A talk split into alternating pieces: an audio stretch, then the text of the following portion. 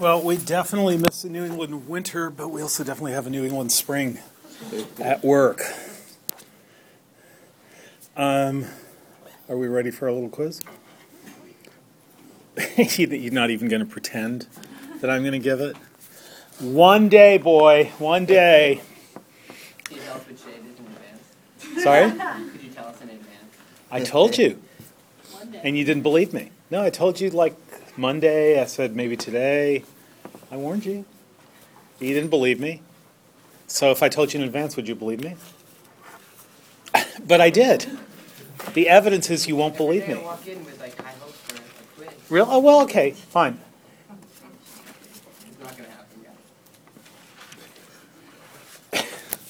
You know, you could get me to do it. Okay, um, did we finish Astrophel and Stella? Did we finish our second No. Ah, sad. Well, there is a final. You have to remember that in this class. So, um, at some point, you'll want to pass. I think. I mean, people do. That's my experience in the four or five years I've been teaching here. Um, did you read more of it? oh man, how about that Romney? the Celtics broke a five-game losing streak against the Cavs. No, God. What do you guys talk about at parties?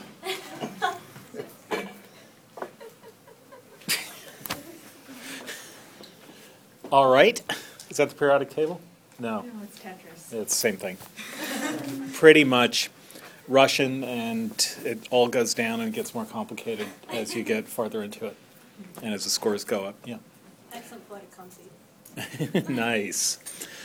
Um, all right. Well, what we were doing yesterday was sort of um, looking at bits and pieces. Uh, yesterday, Monday. Uh, what we were doing yesterday was not reading the doing the reading we were supposed to be doing for today. What we were doing at Monday was bits and pieces of Astrophel and Stella, um, while also interweaving um, those bits and pieces with a sense of the story as a whole. And one of the things that I was asking you to think about um, were things that happened in Astrophel and Stella. So one thing that happens um, that we talked about on Monday is that um, they they both go see the same entertainment, the same performance, the same narrative, um, where Stella gets um, feels um, pity for a fictional character. Um, and yet doesn't seem to feel pity for Astrophel himself. Um, and he says, "Treat me as a fictional character." Part of the um, subtlety and part of the sophistication, Sidney is an extraordinarily sophisticated poet. And part of Sidney's sophistication is that here this fictional character is saying, treat me as a fictional character. Um, that is, we are reading a fiction. It may be based on reality, but really what isn't.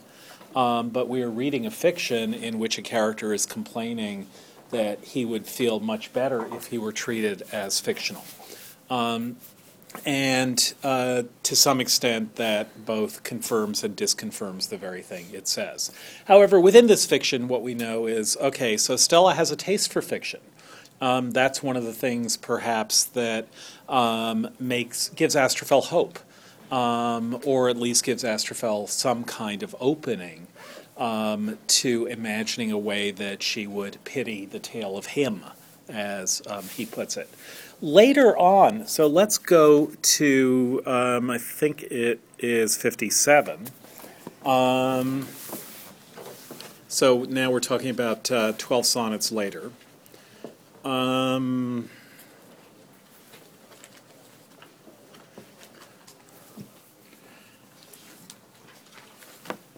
and um,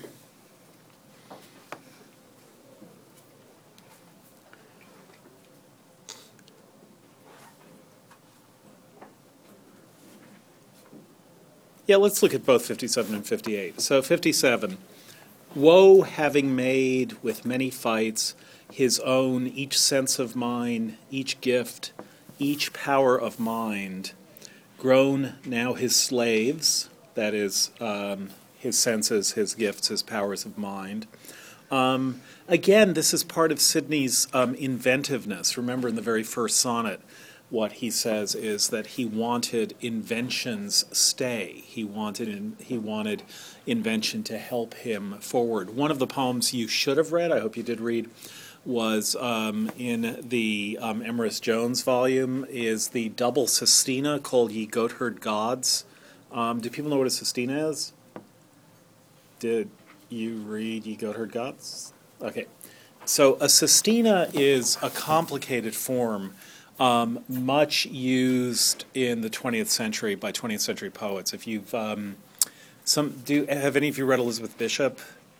Um, she has a poem called Sestina and a poem called A Miracle for Breakfast. Is this not familiar to anyone? Which one?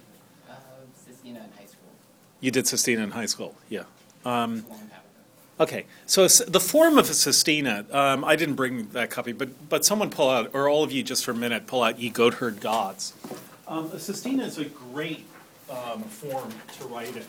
The um, poet John Ashbery, um, probably the greatest living American, probably, definitely the greatest living American poet, um, said what was neat about a sestina, but why he eventually stopped writing them, was that uh, sestina, writing sestinas was like riding a bicycle downhill. Um, sestinas um, force a certain form on you. So a sestina is usually a 39 line poem.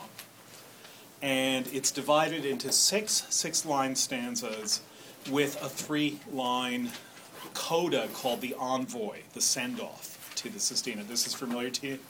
Um, so if the first stanza has as its end words, these aren't rhymes that I'm giving you now, most sestinas don't rhyme. Um, it's possible to rhyme them, but it's actually kind of weird when they get rhymed um, because the rhymes get uh, mixed and matched in a weird way. But if the first six lines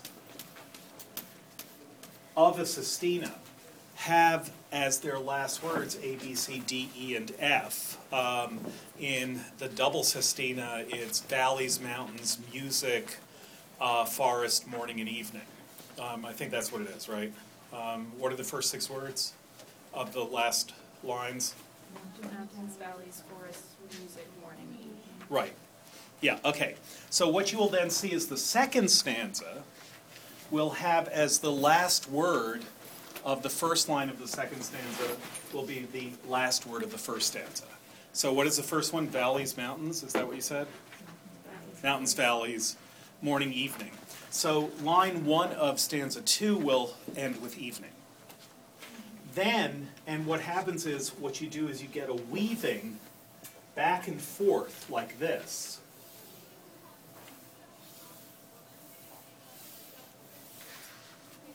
That's the order that the words will appear in the second stanza. So if you have A, B, C, D, E, F, you then get F, A, E, B, D, C. Right? You can confirm that. What are the last words of the second stanza? Evening mountains, morning valleys, music forests. Right, and so that, that's what happens in the second stanza. Then that happens again. So we get C, F, D, A, B, E. It happens again a fourth time, it happens again a fifth time, it happens again a sixth time, and then you get the envoy where it happens yet one more time. Um, and what happens in the course of the sixth stanza? So, what's the sixth stanza? Read the last words. You actually have to count because there are 13 stanzas in Ye Goatherd Gods. Valleys, music, evening, morning, forest. Right. And then the seventh stanza, Mountains, valleys, forests, music, morning, evening. which is the same as the first. So you cycle through six different orders, and then you get to the point where you would go back to the first order. Um, there are only a certain um, line, there are only a few stanza lengths that this will work for. There's actually a couple of math papers on this, one in one of which I'm cited, um, about which poems can work as what are called by the mathematicians who like this sort of thing, n enas. Um, you can do it with six, you can't do it with twelve. There's a, I think it has, it's um, the double of a Mersenne prime. I think is what sestinas have to be in. If I, but I'm, I'm not positive about that, but it's something like that. Um, no one says what's a Mersenne prime. I guess you all know. That's fine then.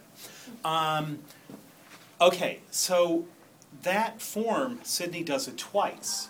That is, you have stanzas 1 through 6, then he cycles again through stanzas, stanzas 7 through 12, and then he has the envoy in which you will have the same six words once again, now put into three lines. Each line has two of those words. So, someone read the envoy aloud.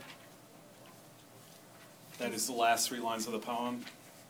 Mountains witness shall, so shall these valleys, these forests eke, made wretched by our music, our morning hymn this is, and song at evening. So you hear it's mountains, valleys, forests, music, morning, evening, one last time. Um, I'm so, sorry. I'm very confused, and I think this is a bit over my non-mathematician head. no, you don't. Have, this is a poetry thing, not a math thing. Um, wait. So go back to how that's happening. Okay, so look at the first stanza. Okay. Read it aloud. Um, the very first one. Yeah, ye goat herd gods. You goat, you goat herd gods that love the grassy mountains, ye nymphs which haunt the springs and pleasant valleys, ye satyrs joyed with free and quiet forests, vouchsafe your silent ears to plaining music, which to my woes gives an early morning and draws the duller until weary evening. Okay, so you see there's six words that end the lines, as there would be six words that end ended any six lines. Yes. Now read the second stanza. O Mercury, forgoer to the evening. Okay, stop there. What's the last word of the first line of the second stanza? E- Okay.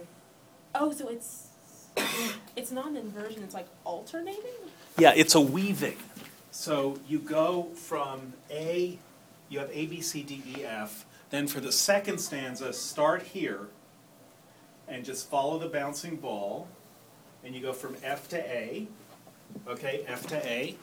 Okay. Then from A to E, that's the E here. Then from E to B is the B here. From B to D, from D to C. But like, So who it thought spirals of- I in. know, right? It's like the like I don't know. What I like this whole thing basically of like the per- first person who cracked open an egg. It was like, hey, I should eat that. Like this doesn't. No, it's all goopy. Like you wouldn't think of that if you were the first Right. person to make an egg. So it's a, it's a it's a form that the troubadours wrote in, um, and in particular, um, although he wasn't the first person to write it, um, Arnaud Daniel was the most famous of the troubadours to write in it um, in the 13th century, and um, there is a poem by a guy named Alan Ansen. Does anyone have their computer out? Um, if not, I'll send it to you. I have a computer. Sorry. I have a computer. Okay, so it's um, A N S E N A N. S E N, Yeah. and it's called a fit of something against something. That's actually what it's called. No, I'm not. Yeah, I'm not blanking. So see if you can find that. Nothing's coming up. Really? Yeah. That's too bad. Huh?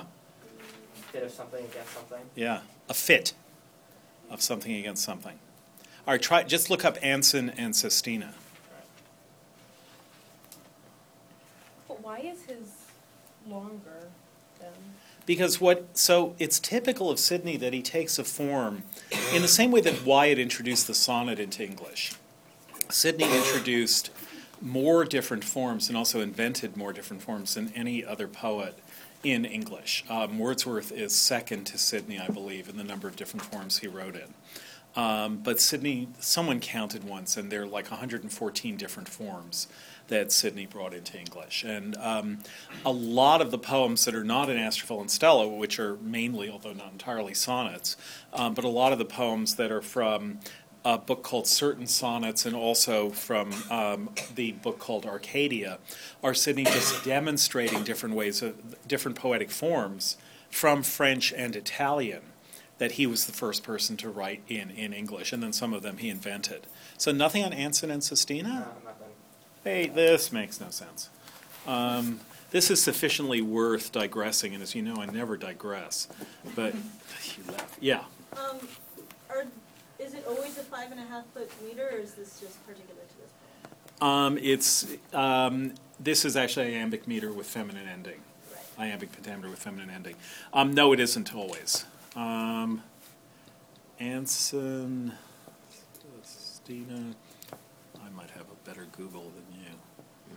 You're probably using Alta Vista or something. Um, okay, so there are examples of it. Um, I didn't get anything. Okay, maybe you're misspelling Sestina. Um, I'm just trying to think. Okay, fit. Let's see if that works. Yeah, here. Oh, they have it wrong. Fit of something against nothing, but it's actually fit. I'm pretty sure it's. Maybe I'm misremembering it. Um, okay, I'm just going to read this to you. It's sestina length because it's actually a sestina. Um, the title is A Fit of Something Against Nothing. Um, I don't think we're going to read the poem called A Fit of Rhyme Against Rhyme, but that's by Ben Jonson. Um, so this is Ansen, who's uh, died maybe 10 years ago, um, who's written an allusion to um, a fit of um, rhyme against rhyme. Uh, and it's actually for John Ashbery, um, the poet who, um, who stopped writing sestinas. So this will be helpful to you because it's a history of poetry. In the burgeoning age of Arnaud, when for God and man to be shown a glory, not a symptom, poetry was not austere. Complicated laws it followed, generosity through order. Dowered acrobats with hoops trapezing laurels undergone fountain like gyrations earned the free trouvère the name of master, and the climax of his daring was the dazzling sestina. So now you know that's the first stanza. When love, the subject object of romance sestina, left gay Provence for learned Italy to be the guide and guard and graveyard as- of a supreme master, the plaything followed intricate, turned more austere, and doubled in and on its tracks, now woebegone, began to learn its place and kiss the rod of order. Petrarch in Sidney, Times woodsman, reorder to pastoral the still pregnant Sestina. With history and logic come to be the inspirations of its present master. Landscapes that turn upon themselves have gone to shape a shining surface too austere. The pious young would be austere. They pant and puff, pursuing order. Within a shorter breath, Sestina, the fewer true. Those that have gone the masturbatory course must be endowed if they or it is master. New rebels will not master forms pointlessly austere. They feel that they will be screwed by that alien order, that Gestapo Sestina. Cats! It's the most ungone. It zings all gone. It's no master. Get lost, Sestina. Go away, austere. You'll always be out of order. Sestina order, austere master, be gone. So the so it's a history of poetry basically, as shown in the use of the sestina. Um, we get to the beats in the fifties um, when we get cats. It's the most ungone. So just imagine um, a fifties beat poet just saying, we would say, dude. Um, it zings all gone, it's no master. Get lost, Sestina. Go away, austere. You'll always be out of order. And then the envoy, the last three line stanza, is just the six words of the Sestina. Sestina order, that is the order of the Sestina. Sestina order, austere master, be gone. Um, so that's a history of poetry through a history of the sestina done in a sestina in seven different styles representing seven different ages of poetry, thereby also alluding to Shakespeare's Seven Ages of Man. Yeah. Would it be easier to track a sestina by numbering it instead of giving it letters? Yeah. Because then the letters would change each, like each revolution. Ba- well, the, the problem is they wouldn't change each one. Well, yeah, it is, it's easier in your head. You would say six, one, five, two, four, three. Each stanza does to the previous stanza six, one, five, two, four, three. If you ever are trying to break into a poet's live journal account, try that as their PIN number. Six, one, five, two, four, three. Um, so Sidney, the point is that Sidney introduces the sestina into English. It's a really um, interesting form if you pick the right end words. Um, some of the neatest poems in English um, are sestinas. Seamus Heaney has a great sestina called Two Lorries. Um, Elizabeth Bishop has two really wonderful sestinas, especially the one simply called Sestina. It's the one that begins September rain falls on the house. Um, and it's just a great, great poem. The last line is, and the child draws another inscrutable house. Yeah. What is this from? This sestina that um, Sidney wrote? Because I So- actually found it more interesting than a lot of. Okay, well, we are going to get back to Astrophil and Stella in a minute, but Sidney wrote a romance called Arcadia. And that romance is partly about shepherds, as you know, even from Astrophil and Stella, um, where at one point Stella is called a shepherdess. Um, Sidney was interested in the form called pastoral. Um, I think, although I'm not positive, that there's a kind of pun, rhyming pun in the name Astrophel and the idea of pastoral. So, what pastoral is, um, and we'll have more occasion to look at it, um, pastoral is a kind of fantasy of a life reduced to radical simplicity, where the idea is that the poet is a shepherd. Um, this is a very old idea. It goes back to antiquity. It goes back to the Greeks, um, and um, was something that Virgil, among others, picked up on. But the idea is that what poets are is um, they represent themselves as shepherds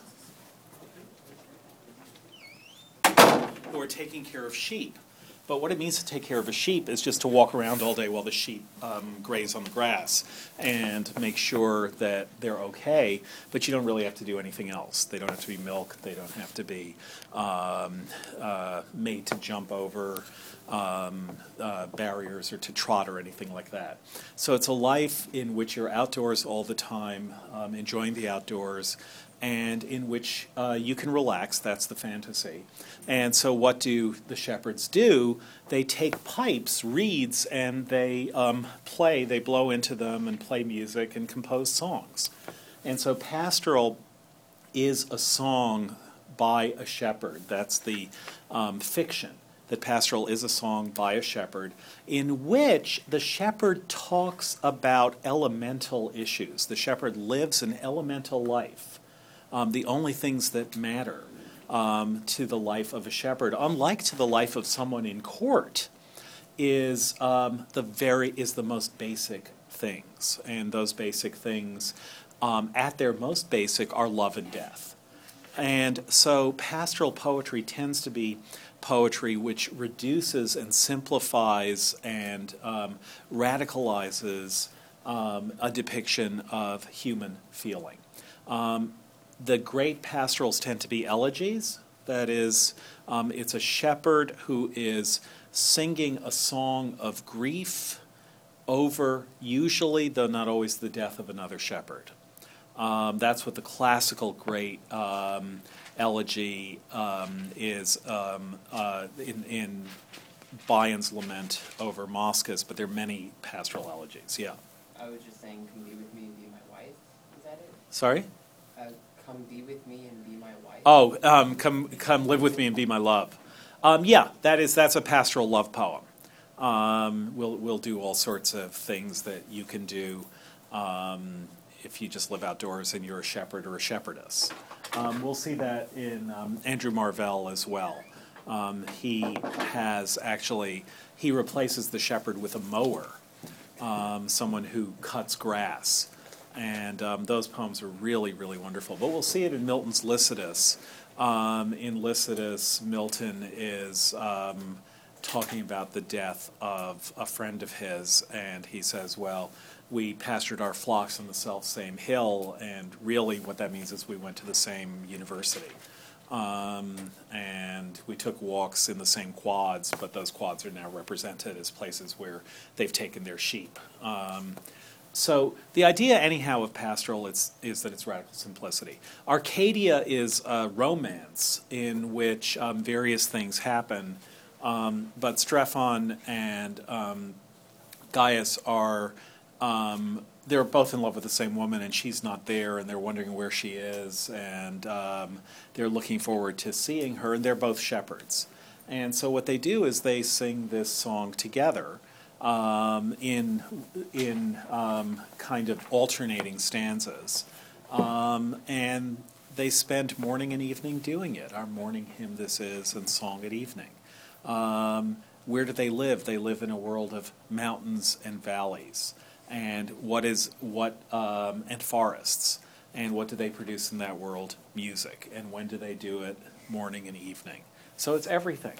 Um, and um, she is missing but they want her back now that's part of it. it it's it's a arcadia is a hodgepodge of dozens and dozens of different stories that are brought together um, in the land of arcadia if you know anyone know thomas stoppard's arcadia his play arcadia um, well, the idea of Arcadia is Arcadia then becomes thought of as a kind of utopian place where you can just live happily like a shepherd. Um, if you know Shakespeare's As You Like It, the idea in As You Like It is to leave the sophistication of the city and go live like a shepherd. Um, Love's Labour's Lost to some extent is like that also. If you know The Winter's Tale, The Winter's Tale is very much a pastoral play. That is, there's there's sheep shearing that goes on. Um, you leave um, the horrors and and um, dreadfulness of court, and what's completely palate cleansing in The Winter's Tale um, is a very very long act of um, people living a pastoral life. Um, so pastoral has become synonymous with a life of gentleness and ease um, a life where where things are okay and not much is demanded of you, and you can cultivate without sophistication those human capacities that it's most worth cultivating. Um, so this is very attractive. This the idea of, of pastoral is particularly attractive to people who live lives of hothouse um, anxiety and sophistication. That is life of people in court. Real shepherds hate it it's a really kind of sucky life to be a shepherd. Um, but the fantasy of being a shepherd, it's what gets people to join kibbutzim, it's what gets people to join communes, um, is the idea that you could radically simplify your life and that would make you happy. Um, the best way to be happy, the best way to engage in that radical simplification and to try to be happy is actually to write poems about it not to go and shear sheep, um, and to get lost in the thought of writing poems about it. Uh, some of what you read from the Faerie Queene is from the pastoral book of the Faerie Queene, book six of the Faerie Queene, um, is is the book where. The knight joins the shepherds and discovers that they live a life of very great simplicity. That's the book of courtesy. Um, so all of these um, ideas, these are long-standing ideas in literature. Um, and it tends to be the more sophisticated the poet, the more the idea of pastoral poetry, the more the idea of pastoral poetry is appealing.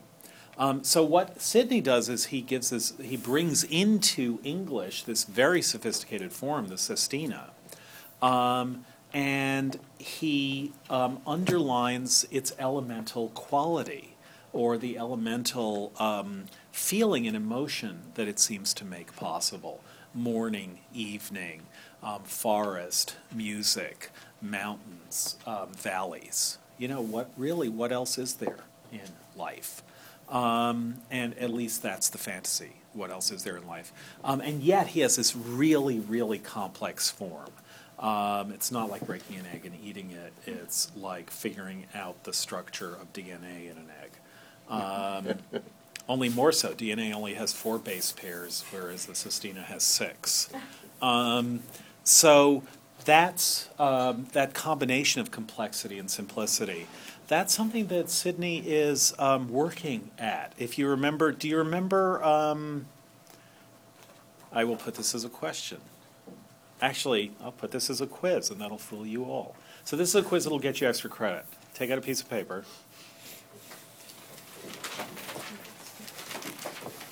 Haha. It's okay if you don't get it, that's fine. It's just a question will you get it?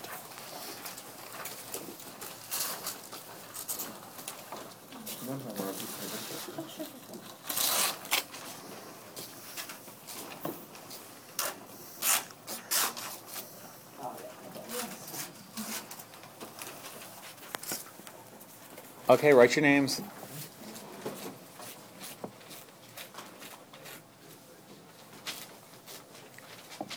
Describe any way that you can. If you can tell me the number, that's fine, but you won't be able to.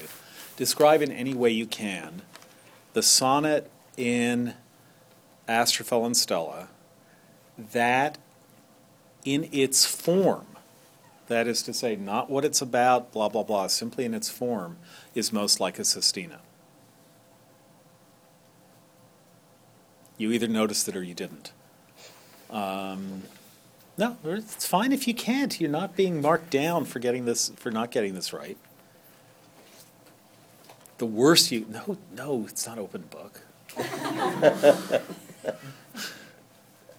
Just can you think? Can you remember a sonnet that struck you as being in some way like a sestina? Will you be writing this down or? Yeah, yeah, it's a quiz. Not only your names, but if you know the answer, do it.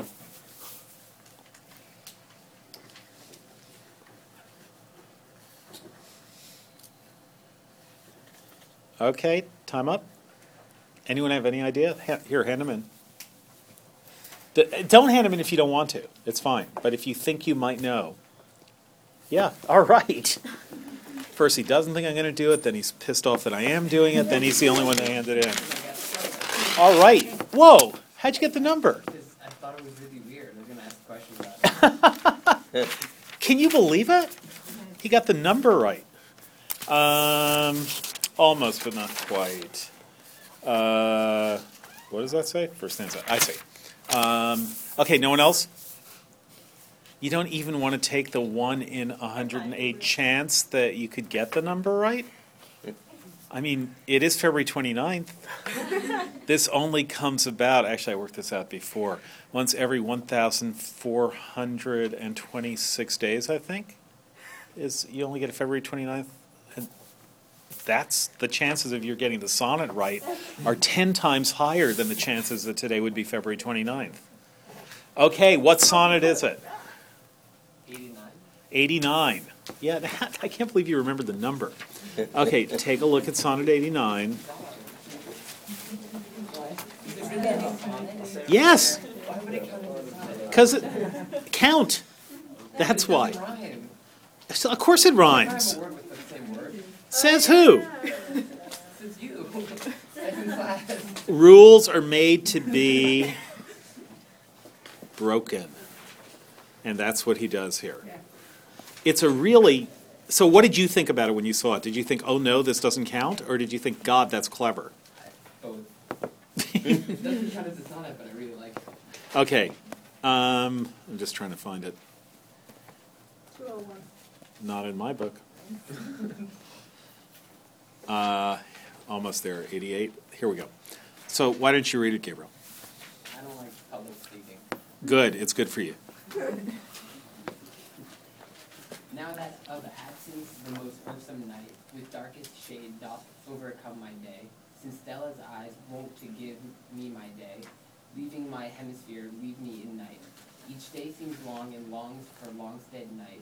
The night is tedious woos the approach of day, tired with the dusty toils of busy day, languished with horrors of the silent night, suffering the evils both of day and night, while no night is more dark than is my day, nor no day hath less quiet than my night, with such bad mixtures of my night and day, the living thus in blackest winter night, I feel the flames of hottest summer day. Great, thank you. Um, you read that really well. You should be. You should. You should do it more often. Um, okay, so what's the rhyme scheme? A B B A. Yeah. uh, B A A B B A B A B A. Okay, so um, just to do it again, A B B A A B B A A, B, A, B, A, B. Is that how you want to do it? Does everyone agree that that's a rhyme scheme? This is a metaphysical question. It's not a, um, wait, how are you pronouncing that word? It's actually a metaphysical question. Yeah. Oh, your hand's not up. My hands are down here. No, no, no. You moved your pencil up, and in my peripheral vision, it looked like you were raising your hand. But I was wrong. I will say no. Does everyone agree that that's a rhyme scheme? A, B, B, A, A, B, B, A, A, B, A, B, A, B. Yes. Anyone want to make an argument that it isn't? Well, some of the lines have internal uses of both night and. Yeah. Um, we've seen that before, though. That is, that's some- something that Sidney is actually strikingly good at, is using words within a line that he will then use as a rhyme as well, either in that line or the next line. So what's an example of that? um, the night is tedious, woos the approach of day. Uh-huh. Or each day seems long and longs for long stayed night. So notice the parallels between those two lines. Each day, the night, that is the second word in each line, becomes the antonym for the last word in that line, right? Each day seems long and longs for long stayed night. The night as tedious woos the approach of day. Um, other places where that happens?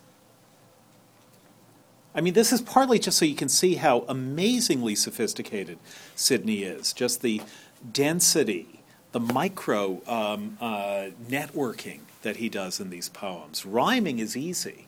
Um, internal relationships between rhymed lines are much harder. This is a poem of very intense symmetry because it's a symmetry between night and day. Um, I like the line, um, each day seems long and longs for long stayed night. uh huh. Yeah. So what's going on there? Um, I guess there's a parallel between long, as in the day is long, and longing. Uh huh. And then I guess long stayed would be the same meaning as each day seems long.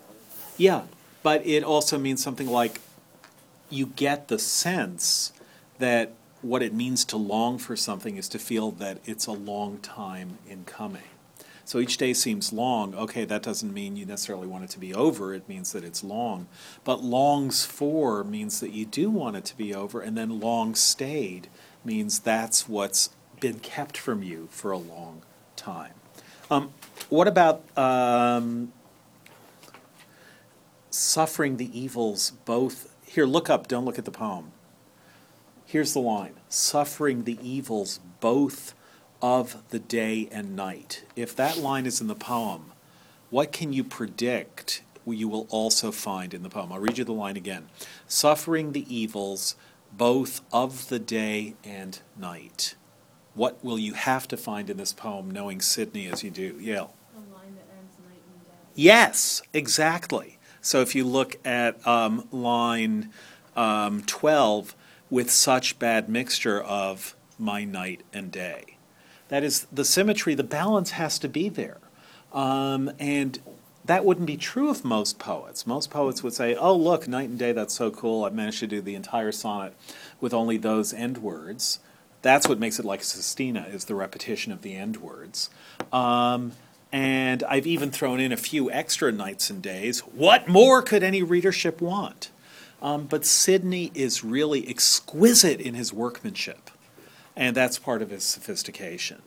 So, um, again, let me ask you the metaphysical question what do you think the rhyme scheme is? Obviously, I'm not happy um, with stopping with the answer that it's A, B, B, A, A, B, B, A, A, um, A, B, A, B, A, B.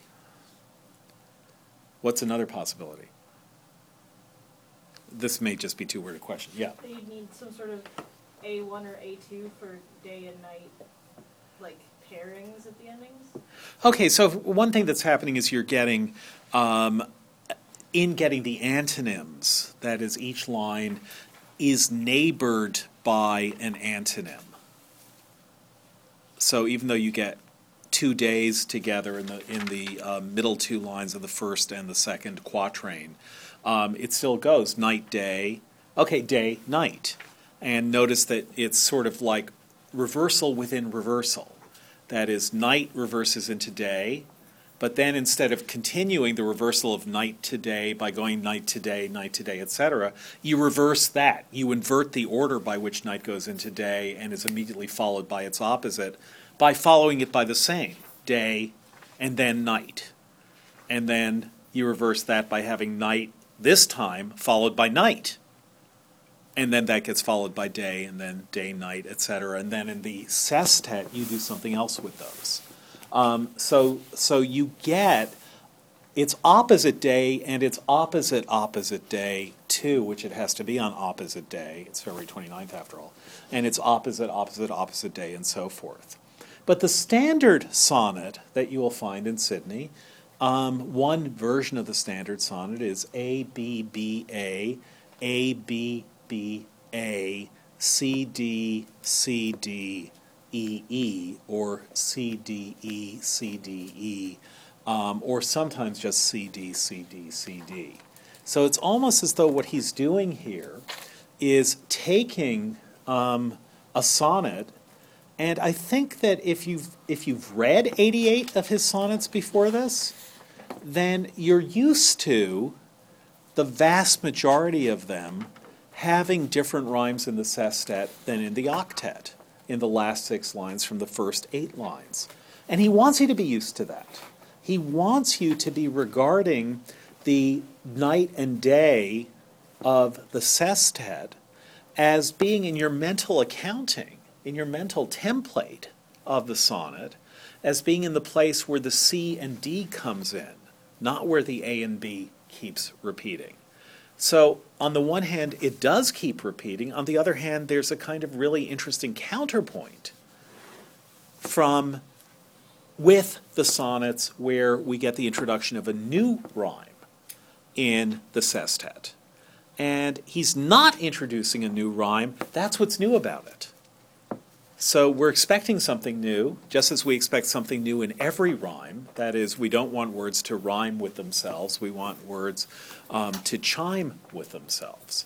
Um, we're expecting something new, and what's new is that we don't get anything new. What's new is that we get repetition instead. If only the first stanza were if, if the whole poem were something like now that of absence the most irksome night with darkest shade doth overcome my day since stella's days want to give me their ray leaving my hemisphere leave me a night um, if we got that that is a repetition of night but not the repetition of day we would say wait there's something wrong there. But it's so clear what he's doing by the time you get to the, fir- the end of the first stanza that from then on you're waiting to see whether it's only going to be two words ending every line, or will it only be two words in the octet, or what? Um, and as I say, he not only does he do that really surprising and novel thing, um, but he does, and it's a sestina-like thing. That is, again, it's the repetition of, of words rather than a difference in words. Not only does he do that, um, but he does it in ways that are perfectly balanced. Um, this is a game poets, really sophisticated poets play. Um, there's an example in Dante in Paradiso. Dante um, ends every um, um, book of the Divine Comedy. Inferno, Purgatorio, and Paradiso with the same word. Do people know that? Do you know what word it is? Anyone? Stars, stelle. Um, so that is the that is the last line of in, the last word of Inferno, the last word of Purgatorio, and the last word of Paradiso is the word stars. Um, he also several times has um, not in Inferno but in both Purgatorio and Paradiso, um, Christ is mentioned. Of course, Christ isn't mentioned in hell, um, but he's mentioned um, several times as a rhyme word.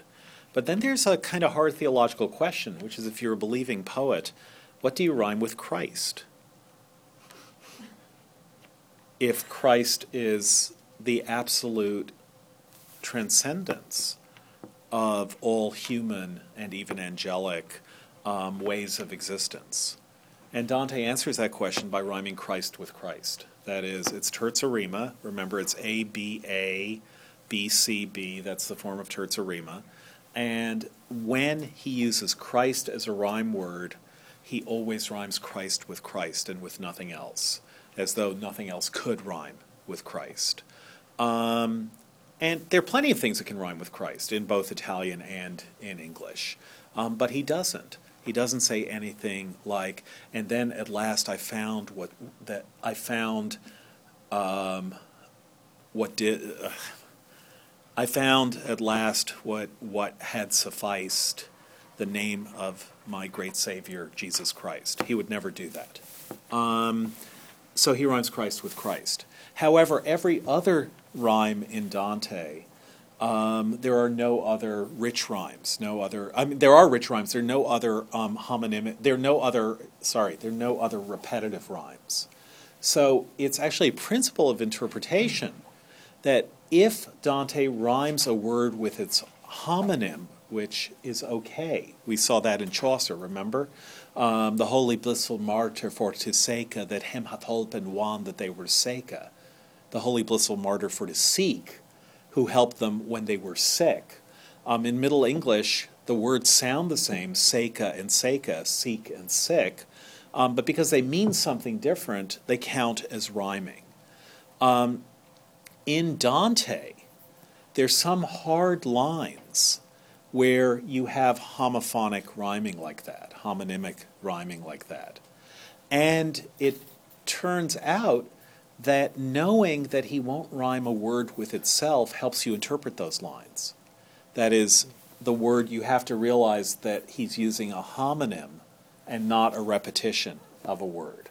And that helps you to understand what the line means, which would otherwise be ambiguous. Um, if you know that the word isn't being repeated, but a homonym of the word is being used, um, that helps you understand what's going on um, which is a useful interpretive tool. But all of this is really, really highly sophisticated, a highly sophisticated thing to do. Um, and that's what Sidney is doing also. Um, but in the meantime, he's just saying, Oh, fool, said my muse to me, look in thy heart and write. Um, there is no one more artificial than Sidney. But that's a good thing, not a bad thing, his artifice. There's no one whose craftsmanship is more careful and more studied. Um, he says it shouldn't look like um, I'm studying all the time, trying to write these poems perfectly, but he is studying all the time, trying to write the poems perfectly.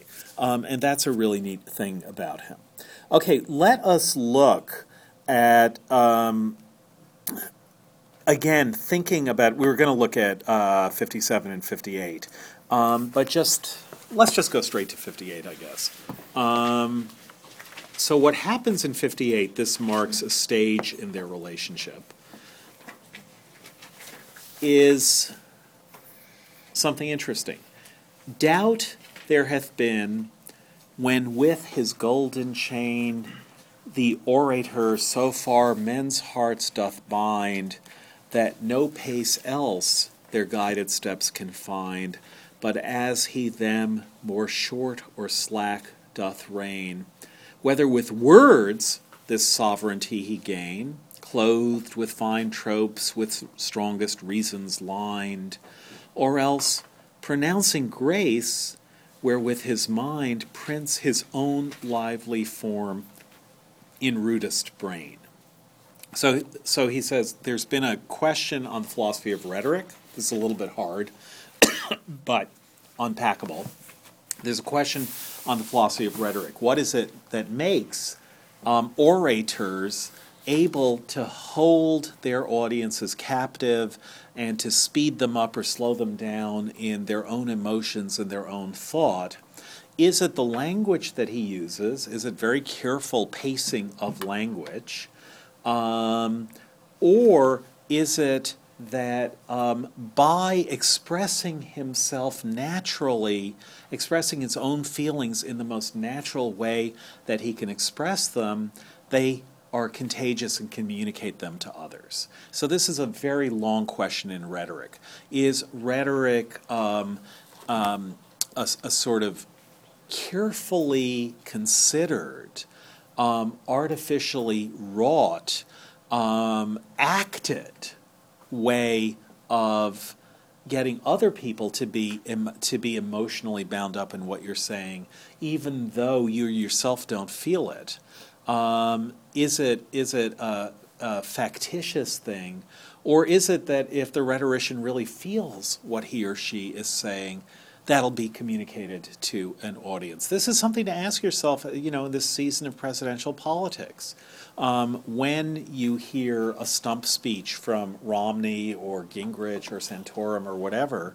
Um, the first time you hear it, you may feel, boy, they're really speaking passionately.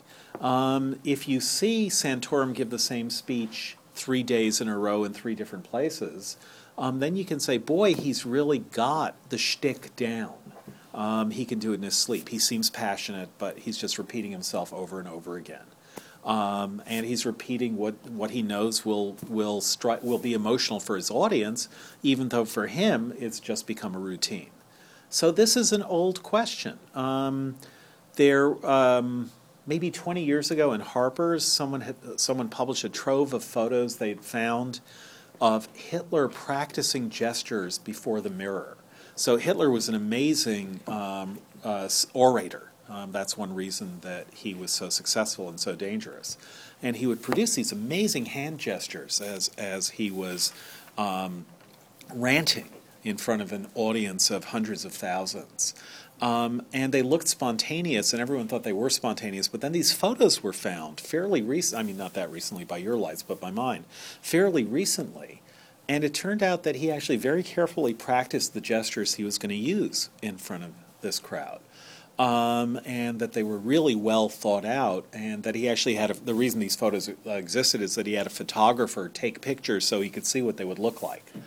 Um, and that's the question that um, goes way back: is a good orator someone who has practiced, or someone who allows the spontaneity of what he wants to say um, to come out in the um, in in the moment that he's giving his speech? Um, if you think of Brutus in Julius Caesar, and then of Mark Antony and Julius Caesar when they both speak to the crowd, um, Mark Antony looks spontaneous, um, and yet he has this highly, very, very careful speech, which um, much more careful than Brutus's, um, and that's what convinces the crowd. The friends, Romans, countrymen speech. So here, this question comes up. Doubt there hath been, when with his golden chain the orator so far men's hearts doth bind, that no pace else their guided steps can find, but as he them more short or slack doth rein, whether with words this sovereignty he gain, clothed with fine tropes, with strongest reasons lined, or else pronouncing grace wherewith his mind prints his own lively form and rudest brain. Now judge by this. So if you want to know, I can give you the answer to this this 2000 year old question. Now judge by this. In piercing phrases late, the anatomy of all my woes I rate. Stella's sweet breath, the same to me did read. O voice, O face, maugre my speech's might, which wooed woe most ravishing delight, even those sad words, even in sad me did breed. So, quick interpretation what does that mean? What happened?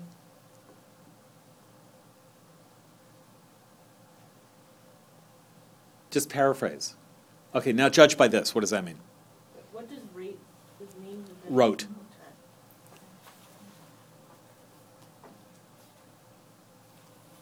All right. So, Did she read his poem? yes, aloud. Oh, and then even though, okay, now I understand.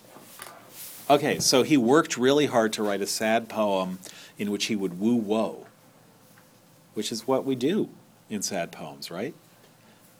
And what he wanted to know was is it the carefulness and cleverness of the writing, or is it the emotion of the person who's um, and feeling of the person who's reading them?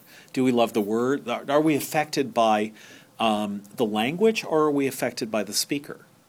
So he says, okay, I can give you an answer to that. I wrote really carefully, really good, sad poetry. Couldn't really, this is the best I could do, and I was totally committed to the sadness of it. What does maugre mean? Do people know? In spite of? In spite of, yeah. Um, that's a, that's another word you should know uh, in 16th and 17th century English. You'll find it in um, it's French e, um, and you will still see it in French. Mal, malgré is um, what you'll find in contemporary French, um, and it means despite. It, in, it literally in spite of. To it means to have spite for someone. Um, bon gré means to like to, to be agreeable. Well, it's actually our word agree comes from it. So maugre means bad agreement. Um, I don't want to agree, but nevertheless, in spite of my desire not to agree, I do agree. So, mo- so it's like malagreement might be um, a portmanteau word in modern English. Um, so, despite maugre, um, my speeches might, which wooed woe, what happened?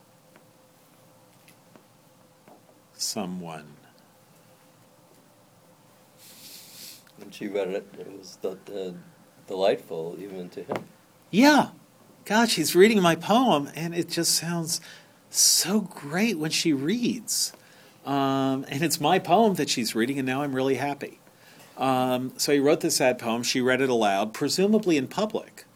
That is, this is more of the same kind of entertainment. We already know from from what is it, 45, that um, they spend time listening to literary renditions of sad stories. Now, one day, it was his um, time for the court workshop to occur. His poem got workshopped. Um, and she read it aloud, and that was great. But that also tells you something that, that again, there's, there's more going on between them. Um, in the series of events, some fortunate and some not, um, in the series of events that take place um, in the course of Astrophel and Stella, this is one of them. She's reading his poems aloud. And um, so that's another thing that happens. Um, if you look at, um, let's go to 66 just for a second.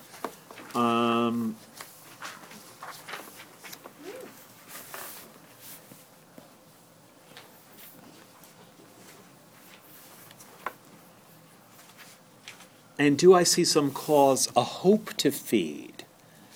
Or doth the tedious burden of long woe in weakened minds quick apprehending breed of every image which may comfort show?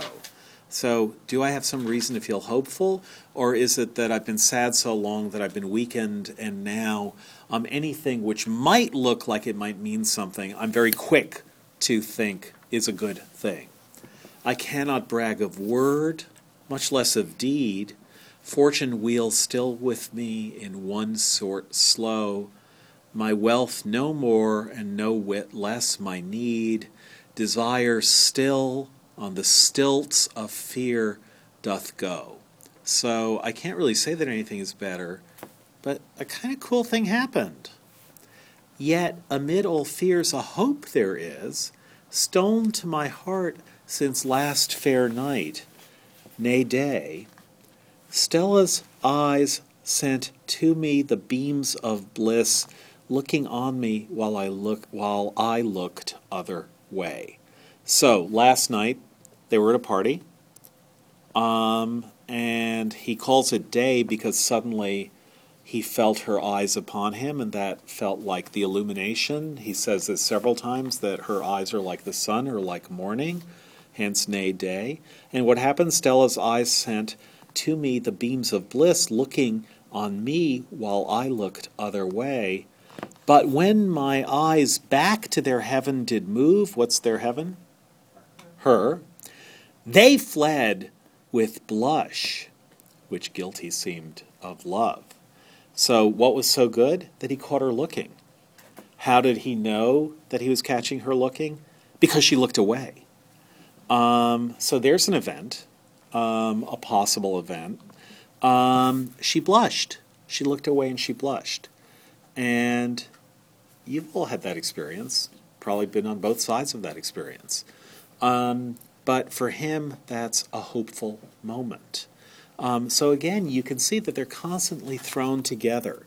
And they're getting to know each other more and more as they're constantly thrown together. Okay, let's go a little bit farther um, because then what happens next? Um, okay, in, in 67, he continues to have this hope, continues to see that maybe she's blushing when she looks at him. Um, and um, go to 69, where we get an oh joy.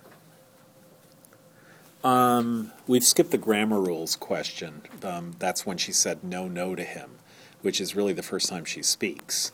Um, because no, no means yes, so that's a good thing. Uh, but now we get to 69, and we get a sonnet which begins, Oh joy. Oh joy, too high for my, my low style to show. Oh bliss, fit for nobler state than me. Envy, put out thine eyes, lest thou do see what oceans of delight in me do flow. It's never been so happy in this entire series of sonnets. My friend, that oft sue through all masks my woe, Come, come, and let me pour myself on thee. Gone is the winter of my misery, my spring appears. Oh, see what here doth grow. For Stella hath, with words where faith doth shine, of her high heart given me the monarchy. So she said, Yeah, it's okay for you to love me. Yes, I love you. Something amazing has happened there. First she blushed, he caught her looking. She blushes some more, and now, holy cats! Or cats, isn't this cool? What do you think, cats? Um, this hepcat is being getting some reciprocity from Stella. I, I, oh, I may say that she is mine. So that's amazing. I wonder what happened. And though she give but thus conditionally, and there's the um, fine print. You can, yeah, you can say that I'm yours, but conditionally. So what's the fine print? This realm of bliss, while virtuous course I take. So she gives this this realm of bliss to me conditionally, namely, while I stay virtuous while virtuous course I take. And then he says, Well, no kings be crowned, but they some covenants make. So I got to be king. She loves me. It's great. And it's true that nothing can happen. That was the deal. That she was willing to say that she loved me best as long as I didn't think that anything would come of that. That's totally great. I'm perfectly fine with it. What really matters to me is that Stella should love me. So that's a huge step forward in the course of this narrative. But notice that it's a step forward that um, really is what at the very start he had aimed he had aimed at. So let's just remind ourselves of the convention of courtly love is that if you want to be a poet and a love poet and write about courtly love, um, and we talked, I think yeah, we did talk about this earlier on in the course. Um, that poetry in modern languages um, are. This is again something Dante has said that the reason poetry in modern it, it, the reason people write in modern languages instead of Latin is so that they can write love poetry to women who don't know Latin. Um, and so the idea of love poetry and poetry in modern languages go together. And the idea of courtly love poetry is you pick someone who you can't possibly attain. And the reason to pick such a person is then you can write poems. You can woo woe, to use Sidney's term. Um, you can write poems about the unattainability of the cruel fair. What could be better for a poet than being desperately in love with someone who he can't get beyond being desperately in love with? So in a kind of natural antithesis, that's the um, ideal object of desire is a person you can't obtain, and all the great um, poems are written to un- unobtainable people. And so, this, in a sense, 69 is the um, the maxima that he can hope to achieve. The unobtainable person acknowledges him as long as virtuousness is sustained. So you can love me and I will love you back, but nothing will come of this. That's what he wanted from the very start. That was the project of the poem. That's the project of any courtly love poem. So it's all great. Um, 70, he repeats it My muse may well grudge at my heavenly joy, if still I force her in sad rhymes to creep.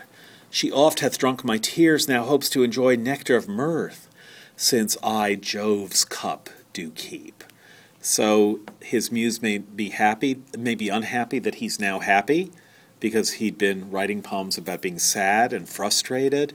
Um, and now what's he now he's supposed to write happy poems but he says tough. Too bad muse of sad desperate longing poems. Sonnets be not bound prentice to annoy. Sonnets don't only have to be about sad things.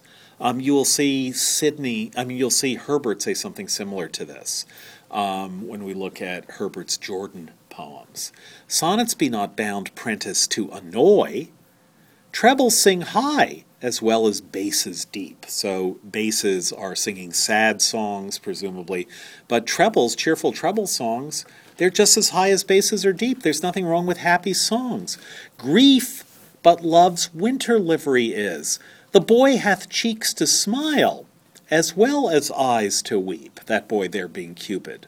Come then, my muse, Show thou height of delight in well raised notes. My pen, the best it may, shall paint out joy, though but in black and white. Cease, eager muse, peace, pen, for my sake stay. I give you here my, tra- my hand for truth of this. Wise silence is best music unto bliss. So he says, I'm going to try to write happy poems. And then he says, Well, actually, I'm so happy that it would be better to be quiet. Happy poems are really kind of impossible. Um, poems about true happiness are kind of impossible. I mean, think about it. How many poems about true happiness do you know? E. Cummings tried them, right? Is that what you're going to say? Yeah. Yeah. In just spring, when the world is puddle wonderful, and the little lame balloon man whistles far and wee, and it's spring. Yeah. So E. Cummings is about the best you can do He's in so happy didn't poems. need capital letters. He's so happy he didn't need capital letters. That's right. Um, and the sweet, soft, clumsy feet of April climb into the silent meadow of my soul. It's ridiculous how much E. Cummings I once learned. Um, so it's all happy. Let's see how it continues. who will, this is one of the most famous of the sonnets, who will in fairest book of nature know how virtue may best lodged in beauty be. Let him but learn of love to read in thee, Stella, those fair lines which true goodness show. So, who is going to wonder about this question of the relation of beauty to virtue? On the question, could beauty have better commerce than with virtue? Who does? There's a sonnet about that. Uh, Well, there's this sonnet, but there's several others. But who besides Sidney, what later figure is going to wonder about the relation of beauty to virtue? Nature or God? Um, what later poet? Not that nature and God aren't poets, but Oh, I thought you meant. Sorry, I thought. okay. Where? In a lot of his sonnets? This is the conversation that Hamlet and Ophelia have. That too. It's the get thee to a nunnery um, conversation, where Hamlet says to Ophelia, Ha ha, are you fair? Ophelia, my lord, are you honest? What means your lordship? That if you're honest and fair, and then he, he doubts they could go together. Ophelia says, um, Could honesty have better commerce than with beauty? And then he says, Get thee to a nunnery, because if you're fair, no one will think you're honest. Um, be thou as pure as ice, what is it, as, as cold as ice, as pure as snow, thou shalt not escape calumny. So, this relation of whether you can both be beautiful and be considered virtuous. I mean, that's an oldish question, but it's, but um, Sidney is saying here's the answer. If you want to look, the general view is Um, you can tell someone is virtuous because they're not good looking, because if they were good looking, they would have no reason to be virtuous. Um, and um, what Sidney is saying is no, look at Stella. She's the most beautiful person in the world, and she's also the most virtuous, and she proves that virtue is beautiful, that beauty can be virtuous, that perfection is perfection all the way through. So, who will, in fairest book of nature, that is, read the text of nature, and if you want to know what nature says about virtue, how virtue can be lodged in beauty, beauty is external. It's like the house. The beautiful body is like the house of the soul.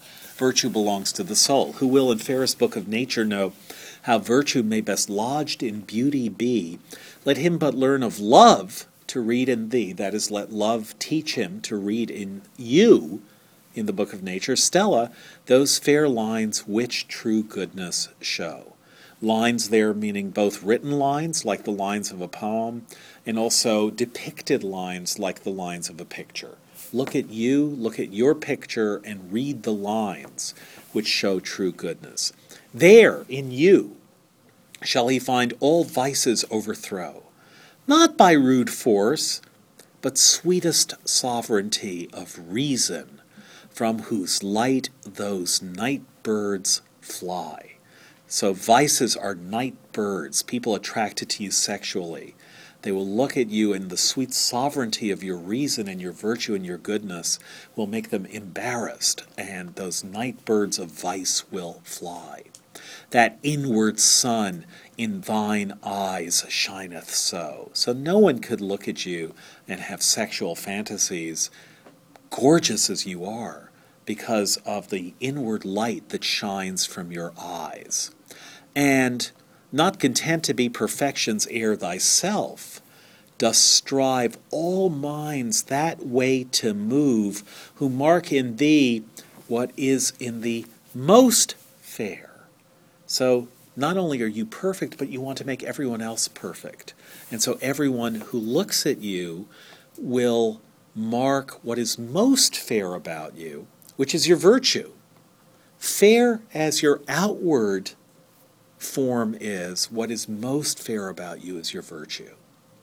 So while thy beauty draws the heart to love, people see you and they want and they fall in love with you immediately because of your beauty but even though that happens to them, it's a good thing because as fast thy virtue bends that love to good. So people fall for you, and then they fall in love with you because you're so beautiful, but then you're also so virtuous that you turn their love for you into something good. It's just great how amazing this is, and that you love me as long as I remain virtuous, and everything is just special. But ah, desire still cries give me some food. And actually, no. It turns out that this little deal they came to, which is that he could be in love with her and she would say, Yes, I love you, platonically. And he was really happy about that for all of two sonnets, plus 13 lines of a third. And then, no, that's really not enough. Um, and so if you look at the next one, here's the deal Desire, though thou my old companion art, and also clings to my pure love that I, one from the other, scarcely can descry, while each doth blow the fire of my heart. Now from thy fellowship I needs must part. Venus is taught with Dian's wings to fly. I must no more in thy sweet passions lie. Virtue's gold now must head my Cupid's dart. If you see something vaguely obscene there, you're right. Um, service and honor, wonder with delight, fear to offend, will, will worthy to appear, care shining in my eyes, faith in my sprite. These things are left me by my only dear. So I can have all these things. Um, as long as this is like the Petrarchan idea, she that me thus me teaches to suffer pain um, and wills that my lust be ruled and love's negligence be ruled by um, reason. What is it? Reason, blank, and reverence. With his hardiness now taketh displeasure. wherewithal unto the heart's forest he fleeth, leaving his enterprise with pain and cry. She says, You can have a virtuous relationship. You can like me platonically. And he's trying. He's allowed to like her as long as it's service and honor, wonder with delight, fear to offend, will worthy to appear, care shining in my eyes, faith in my sprite. These things are left me by my only dear. But thou desire, because thou wouldst have all, now banished art. But yet, alas, how shall? So he's trying to get rid of his desire for her, pure sexual desire. And he can't.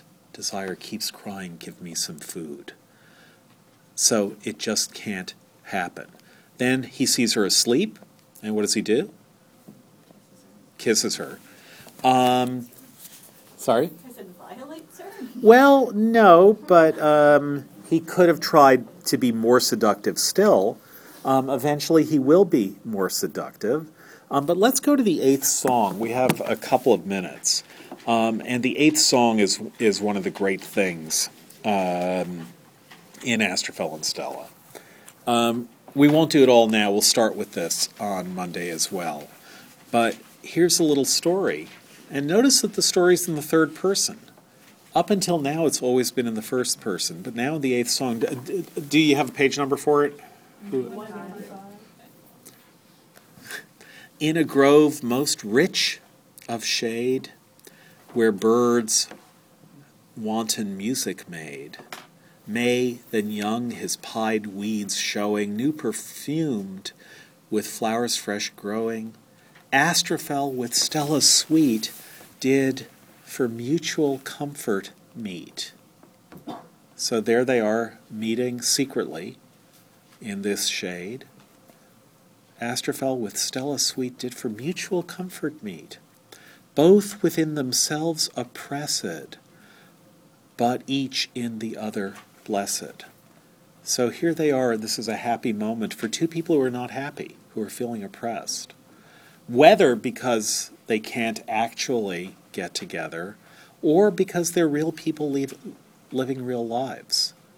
Um, it's a pretty powerful psychological depiction here that here's a break from the oppression of real life. Him great harms had taught much care. So lots of bad things had happened to Astrophel, not having to do with Stella, just lots of bad things. Him great arms harms had taught much care. Her fair neck a foul yoke bare, so that would be her marriage. But her sight his cares did banish, in his sight her yoke did vanish. Wept they had, alas, the while, but now tears themselves did smile, while their eyes by love directed interchangeably reflected. So they wept, but now they are comforting each other. Sigh they did, but now betwixt sighs of woe were glad sighs mixed, with arms crossed, yet testifying restless rest and living dying. Their ears hungry of each word which the dear tongue would afford, but their tongues restrained from walking till their hearts had ended talking. So they're silent together, looking at each other. But when their tongues could not speak, love itself did silence break. Love did set his lips asunder, thus to speak in love and wonder. And now Astrophel speaks. Um, just we'll stop here, but what I want you to notice the his there is Astrophel's. We know that because it's love itself did silence break. Love did set his lips asunder. So it made him talk. And then he speaks in love and wonder, and he starts speaking the words, Stella, sovereign of my joy. This is what he says to her. So we will pick up here on Monday. Maybe another part two. Yeah, it's just keep following the syllabus. Um, we will move on on Monday as well. Wait, so Monday we're doing what? Um,